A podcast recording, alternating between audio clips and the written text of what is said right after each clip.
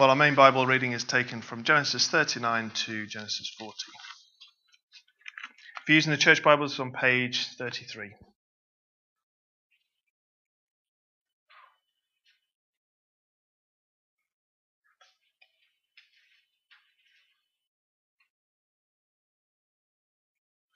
And it says this Now Joseph had been brought down to Egypt, and Potiphar, an officer of Pharaoh, the captain of the guard, an Egyptian, had brought him from the Ishmaelites who had brought him down there. The Lord was with Joseph, and he became a successful man. he was in the house of his Egyptian master. His master saw the Lord was with him, and that the Lord caused all that he did to succeed in his hands. So Joseph found favour in his sight, and attended him, and he made him overseer of his house, and put him in charge of all that he had. From the time that he made him overseer in his house, and over all that he had, the Lord blessed the Egyptian's house for Joseph's sake. The blessing of the Lord was on all that he had in house and field. So he left all that he had in Joseph's charge, and because of him he had no concern about anything but the food he ate. Now Joseph was handsome in form and appearance. And after a time his master's wife cast her eyes on Joseph and said, Lie with me. But he refused and said to his master's wife, Behold, because of me, my master has no concern about anything in the house. And he's put everything that he has in my charge. He's not greater in this house than I am, nor has he kept back anything from me, except you, because you're his wife. How then can I do this great wickedness and sin against God? And as she spoke to Joseph day after day, he would not listen to her, to lie beside her, or to be with her. But one day, when he went into the house to do his work, and none of the men of the house were there in the house, she caught him by his garment, saying, Lie with me. But he left his garment in her hand, and fled and got out of the house. And as soon as she saw that he had left his garment in her hand, and had fled out of the house, she called to the men of her household, and said to them, See, he's brought among us a Hebrew to laugh at us. He came in to me to lie with me, and I cried out with a loud voice. And as soon as he heard that I lifted up my voice and cried out, he left his garment beside me and fled and got out of the house. Then she laid up his garment by her until his master came home. And she told him the same story, saying, The Hebrew servant whom you brought among us came in to me to laugh at me. But as soon as I lifted up my voice and cried, he left his garment beside me and fled out of the house. As soon as the master heard the words that his wife spoke to him, this is the way your servant treated me. His anger was kindled, and Joseph's master took him and put him into the prison, the place where the king's prisoners were confined. And he was there in prison, but the Lord was with Joseph, and showed him steadfast love, and gave him favour in the sight of the keeper of the prison. And the keeper of the prison put Joseph in charge of all the prisoners who were in the prison. Whatever was done there, he was the one who did it. The keeper of the prison paid no attention to anything that was in Joseph's charge, because the Lord was with him, and whatever he did, the Lord made it succeed. Some time after this, the cupbearer of the king of Egypt and his baker committed an offence against their lord, the king of Egypt. And Pharaoh was angry with his two officers, the chief cupbearer and the chief baker. He put them in custody in the house of the captain of the guard in the prison where Joseph was confined. The captain of the guard appointed Joseph to be with them, and he attended them. They continued for some time in custody. And one night they both dreamed the cupbearer and the baker of the king of Egypt, who were confined in the prison, each his own dream, and each dream with its own interpretation. When Joseph, came to them in the morning, he saw that they were troubled so he asked Pharaoh's officer who were with him in custody in his master's house, Why are your faces downcast today? They said to him. Sorry, they said to him, We have had dreams, and there's no one to interpret them. And Joseph said to them, Do not interpretations belong to God? Please tell them to me. So the chief cupbearer told his dream to Joseph and said to him, In my dream there was a vine before me, and on the vine there were three branches. As soon as it budded, its blossoms shot forth, and the clusters ripened into grapes. Pharaoh's cup was in my hand, and I took the grapes and pressed them into Pharaoh's cup and placed the cup in Pharaoh's hand. Then Joseph said to him, This is its interpretation. The three branches are three days. In three days, Pharaoh will lift up your head, restore you to your office, and you shall place Pharaoh's cup in his hand, as formerly when you were his cupbearer. Only remember me when it is well with you, and please do not me Please do me the kindness to mention me to Pharaoh, and so get me out of this house. For I was indeed stolen out of the land of the Hebrews, and here also I have done nothing that they should put me into the pit. When the chief baker saw that the interpretation was favourable, he said to Joseph, I also had a dream. There were three cake baskets on my head, and in the uppermost basket there were all sorts of baked food for Pharaoh. But the birds were eating it out of the basket on my head. And Joseph answered and said, This is its interpretation. The three baskets are three days. In three days, Pharaoh will lift up your head from you and hang you on a tree, and the birds will eat the flesh from you.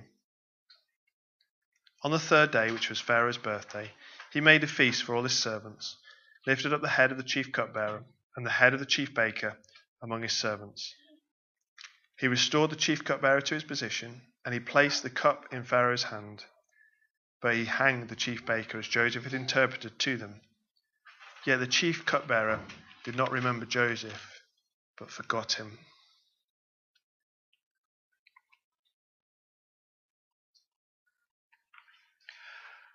Well, in a moment, we're going to have a look at that passage, but before we do, let me just remind you there's an opportunity to ask questions after the sermon. So I'll open up, and we'll normally cover about three questions, depending how long it takes me to answer them. Um, you have a sermon outline in your service sheet, which you can use if that's helpful. And finally, let me pray and ask God to help us. Let's pray. Dear Heavenly Father, we do thank you for the great men who've gone before us and how these great men you have fulfilled your plans through. But we can also see how you engage with them and you uh, stand alongside them and as we reflect on these things, might we see that in our hardship, you stand beside us as well. Amen. Well, Genesis 39 begins and ends in the same way. It doesn't matter what Joseph turns his hand to, he appears to be quite good at it. At the start of Genesis 39, he's running Potiphar's household, and he does it so well, Potiphar puts him in charge of everything. At the end of Genesis 39, Joseph is now in charge of all the prisoners, and the keeper of the prison confidently leaves everything in the hands of Joseph without the need to micromanage. Joseph appears to be good at everything. We may believe that this was because he was particularly diligent. But if we, if we have a closer look, Joseph's success is qualified. So, 39 verse 2 The Lord was with Joseph, and he became a successful man. Then in 39 verse 23, the reason Joseph is given charge of the prison is because the Lord was with him, and whatever he did, the Lord made it succeed. And so Joseph is a successful man. But in what way is Joseph successful? He's been betrayed by his brothers and sold into slavery. He's then been bought by Potiphar to work as his slave, and then he's thrown into prison by the same Potiphar. It doesn't sound particularly successful. But then this isn't quite what the text is saying. Clearly, Joseph isn't prosperous in every way. He isn't rich. He isn't free. He's not surrounded by family. He isn't having a good experience. However, what situation he does find himself in, he succeeds at what he does within those confines. So he finds himself in a slave in Potiphar's household and he becomes the most successful slave. He finds himself a prisoner in the king's prison, and he becomes the most successful prisoner. And the reason for his success was because the Lord was with him. Once again, we might expect if the Lord is with you, success would be in every way. But here we see the Lord's presence with Joseph does not guarantee all will go well with him. Amidst all the success that Joseph experiences, life is increasingly becoming worse. Sold into slavery, losing his position with Potiphar, and now thrown into prison. But there's still more we can add to this. Joseph's success has an impact upon those around him. So have a look at verse 5 of verse 39 of chapter 39. From the time that he made him overseer, Potiphar made him overseer in his house, and over all that he had, the Lord blessed the Egyptian's house for Joseph's sake. The blessings of the Lord was on all that he had in house and field. Joseph's presence in Potiphar's house is beneficial for Potiphar. In order to bless Joseph, God has to do so indirectly. God blesses Potiphar in order to bless Joseph. This brings to our minds Genesis 12, verse 3. I will bless those who bless you. In verse 3, we see that Potiphar saw that the Lord caused Joseph to succeed. So Joseph found favor in his sight, and he made him an overseer of his house. Potiphar blessed Joseph by making him overseer of his house, and Potiphar benefited from Joseph's presence within his family. Now, we could see Joseph's success as problematic. Potiphar is extremely happy with Joseph's work. Add to that Joseph's presence in Potiphar's household means everything flourishes, for Potiphar is blessed. It's hard to see how Potiphar would ever wish to lose Joseph. But some way or another, Joseph needs an audience with the Pharaoh. Not that he knows this at the moment. However, imagine if Joseph sees his days out in Potiphar's household. Would Joseph have ever found himself interpreting the dreams of anyone who had the ear of Pharaoh? If Joseph doesn't find himself before Pharaoh, when Pharaoh needs a dream interpreted, then Pharaoh will not understand that he is heading for seven years of famine after seven years of well nourishment, and no provision will be made. But this is where Potiphar's wife fits in. As we read the account, naturally we're meant to understand Joseph, Joseph's demise as going from bad to worse.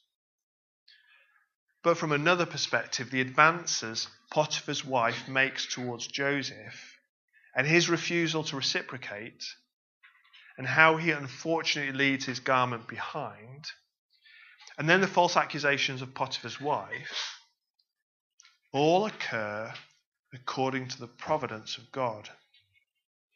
So that Joseph is present in prison when two of the king's servants arrive there.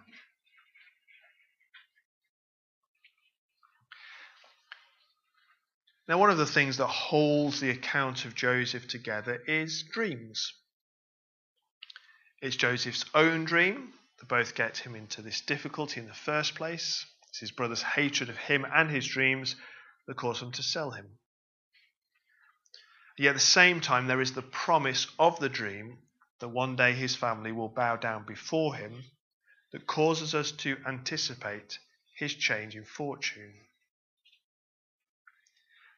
Now, as he's in prison, it will be the interpretation of two dreams that will provide him with the hope of a way out of prison. And then, of course, his audience with Pharaoh will be brought about through an interpretation of a dream. But once again, Joseph is only able to meet the two prisoners because of his success in prison.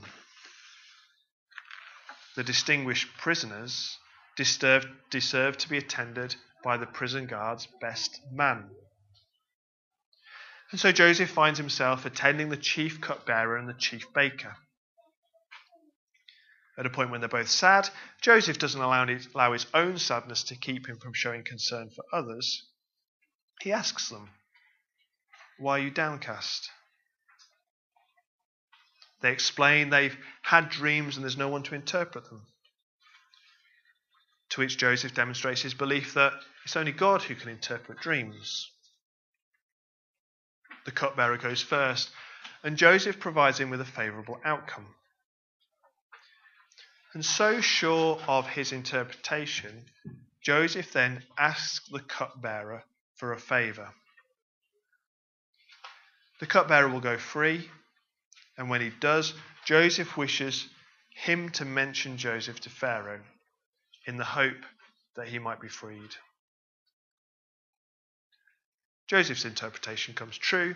The cupbearer is free, but he forgets all about Joseph. So at the end of Genesis 40, Joseph is left still in prison.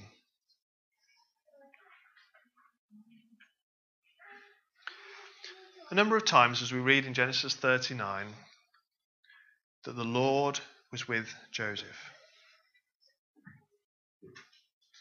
We might expect the assertion that God is with his servant would mean all will be well with the person.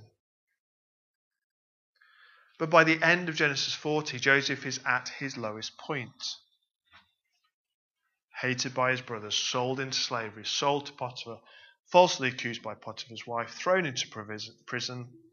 Having interpreted the cupbearer's dream, his hope of release goes unfilled when he's forgotten about. And yet, all this occurs alongside the repeated refrain the Lord was with Joseph. But then this isn't an unusual theme in the Bible. It's a theme that reoccurs in the book of Psalms, as the anointed one calls out to God because his enemies are rising up against him. In this case, the psalmist finds hope in the fact that the Lord is with him and he knows that God will vindicate him. There's the Lord's servant, the one upon whom God wishes to bestow his highest honour. And he does so, but he does so as he undergoes and endures the most severe of suffering. Jesus himself is in anguish in the garden as he anticipates the role his Father has for him. And Jesus warns his followers that they too will need to be able to endure hardship.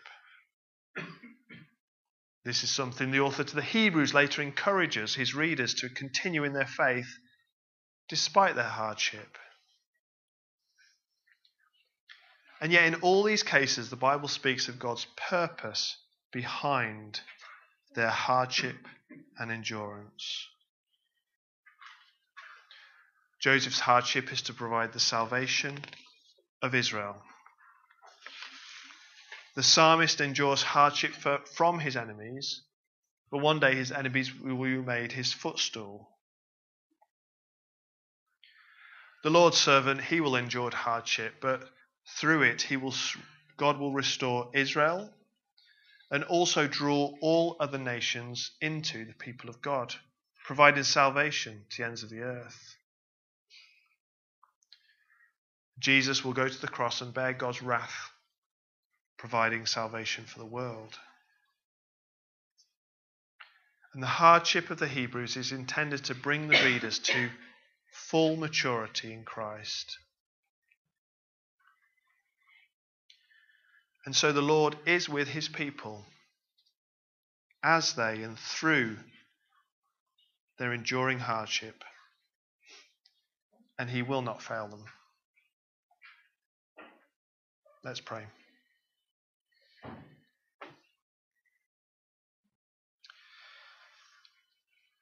Dear Heavenly Father, we thank you as we read the book of Genesis and see the life of Joseph, that although he endured hardship, he did so with you, with him.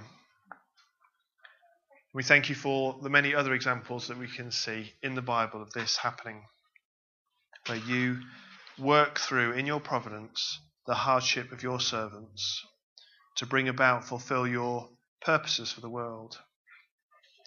We thank you that you do not leave us in the dark, but you uh, help us to anticipate hardships that we may need to endure. We thank you that we do all this in the context of knowing that the hardships of this world will come to an end as we anticipate the new heavens and the new earth, where there will neither be hardship, but there we will be with you and we will be at rest with you. Amen. Well, I mentioned at the start that we would open up for questions um, at the end of the sermon. That point has arrived. So, any questions, comments, or thoughts?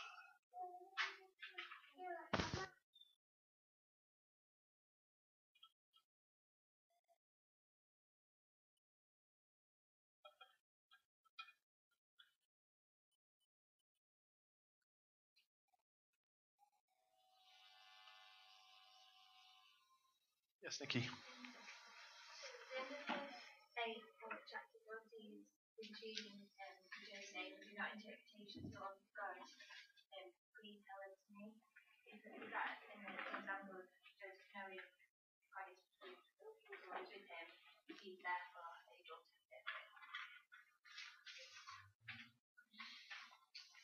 Yep, let me repeat that for recording. So at the end of verse 8, we read, Do not interpretations belong to God? Please tell them to me. And the question is, um, is that an example of Joseph knowing that God is with him and therefore he'll be able to interpret the dreams? Um, yeah, I think so. So, I mean, I guess it, it never teases out just how he knows that he'll be able to interpret the dreams um, and where that confidence comes from. Um, but yeah, no, I think, yeah.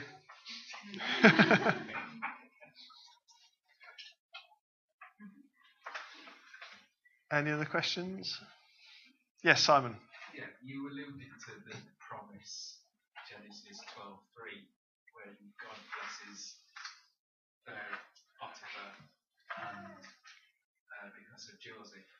But we looked at the fact that the promise will go with Judah. So is it now spread out throughout the family? Because it was with Jacob, but now Israel, and you you're alluding that it's now in different parts. Yeah, excellent question. So uh, let me just repeat that for the recording. So uh, what we've seen is we've gone from Genesis 12, 1 to 3, is that those promises tend to have a linear uh, I'm, I'm kind of just answering it, but the question will become clear as I answer it.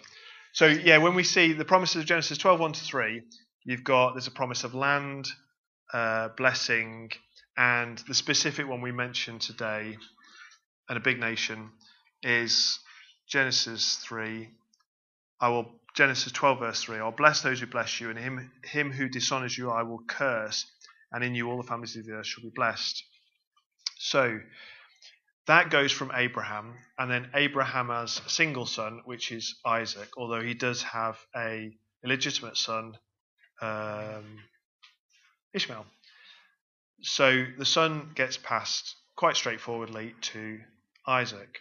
Then Isaac has two sons that are twins, Esau and Jacob to which there's a little bit more complication here because there's two sons. Who does the blessing go to? It's meant to go to Esau in as far as that's who Isaac wants to pass it to. But as we saw, God had already said that the promise would go to Jacob, and through deception, Rebecca ensures that it ends up with Jacob. So therefore, Esau is cut off. So these promises don't apply to him. He gets his own blessing, but not that one. But then Jacob, who gets renamed Israel, has, well, 12 sons, but it's a bit more complicated. He has, yeah, he has 12 sons, but you'll see what happens. He has 12 sons and a daughter. And then he calls all these sons in, and he will do that. And we know and anticipate that the um, the promise will go to Judah. But it's not quite as simple as that because now Jacob is renamed Israel and the promise goes to Israel as a nation. So while the promise to Judah is the specific promise that he will become the king, or someone from his line will become the king, the promise is now given to the whole nation, to the whole all 12 brothers and the whole tribes. So therefore, Joseph, as he represents an Israelite in Egypt, then his presence within Potiphar, and later on we'll see in Egypt, means that they're blessed. So, yeah, it gets a bit more complicated because now it's Israel or Jacob as Israel's as, as, as the nation of Israel's father, and then it gets gets dispersed through them. But eventually, well, it's interesting. We've taught this about this briefly on Wednesday because the other tribes play important parts in as things unfold. So Moses was a Levite. So he's born, he has a, a mum and dad who are both Levites. And Aaron is his brother, and he's a Levite. So they play, play an important part in bringing about the Exodus. Um, and then I was looking at Samuel. Who was Samuel? Oh, I can't remember now. Anyway, um, Saul's a Benjaminite. David, obviously, is from Judah. Um, so it would be interesting to now go through and see how, what part each of the uh, tribes play in God's redemptive plan. Uh, I think we decided Simeon probably isn't going to play too much of a part because he's got swallowed up in Judah uh, in the studies in Joshua. So, yeah, is that okay? Yes. Time for one more.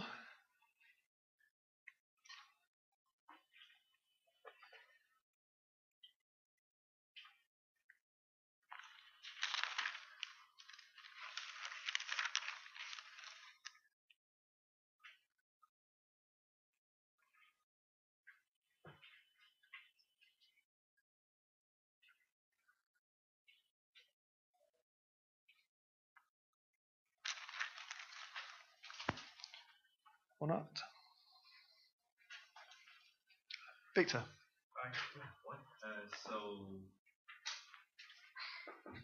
Genesis 9, verse 5 The Lord blessed the Egyptian's house for Joseph's sake, but when Egyptian Potiphar put Joseph into the prison, did that bless kind of cease to exist? And in fact, he was tricked into doing that by his own wife. So, is that made him guilty or not?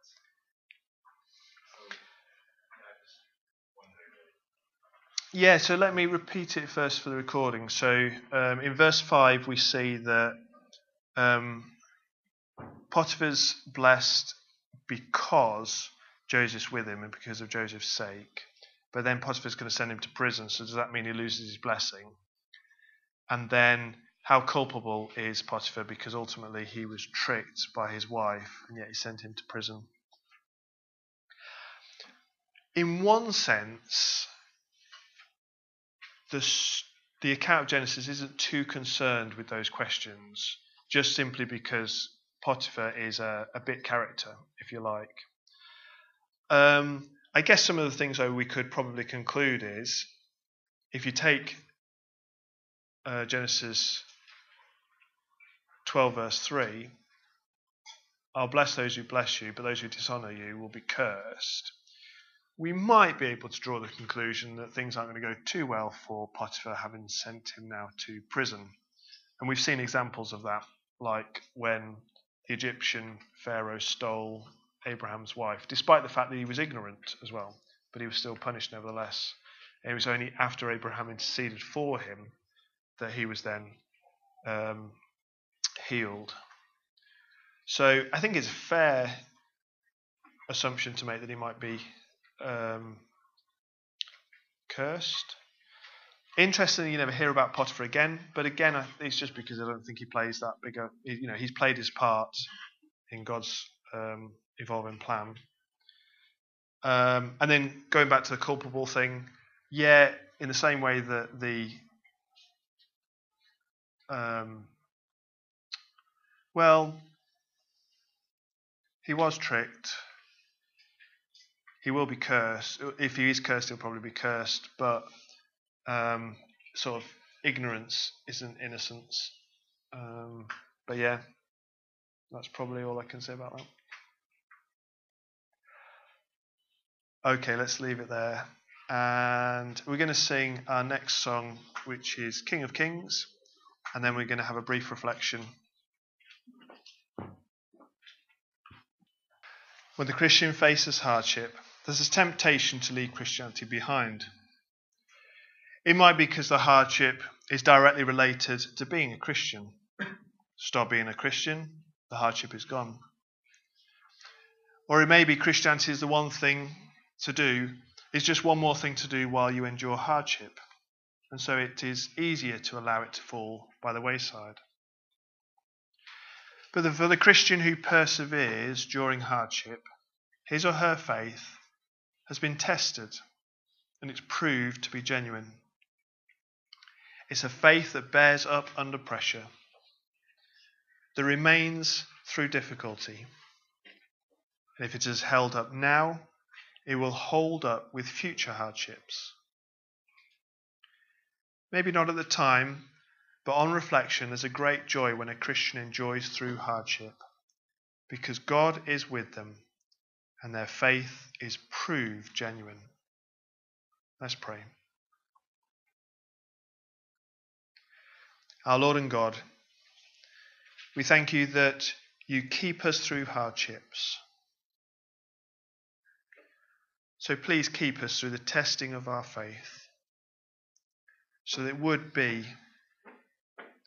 shown to be genuine. Amen. Amen.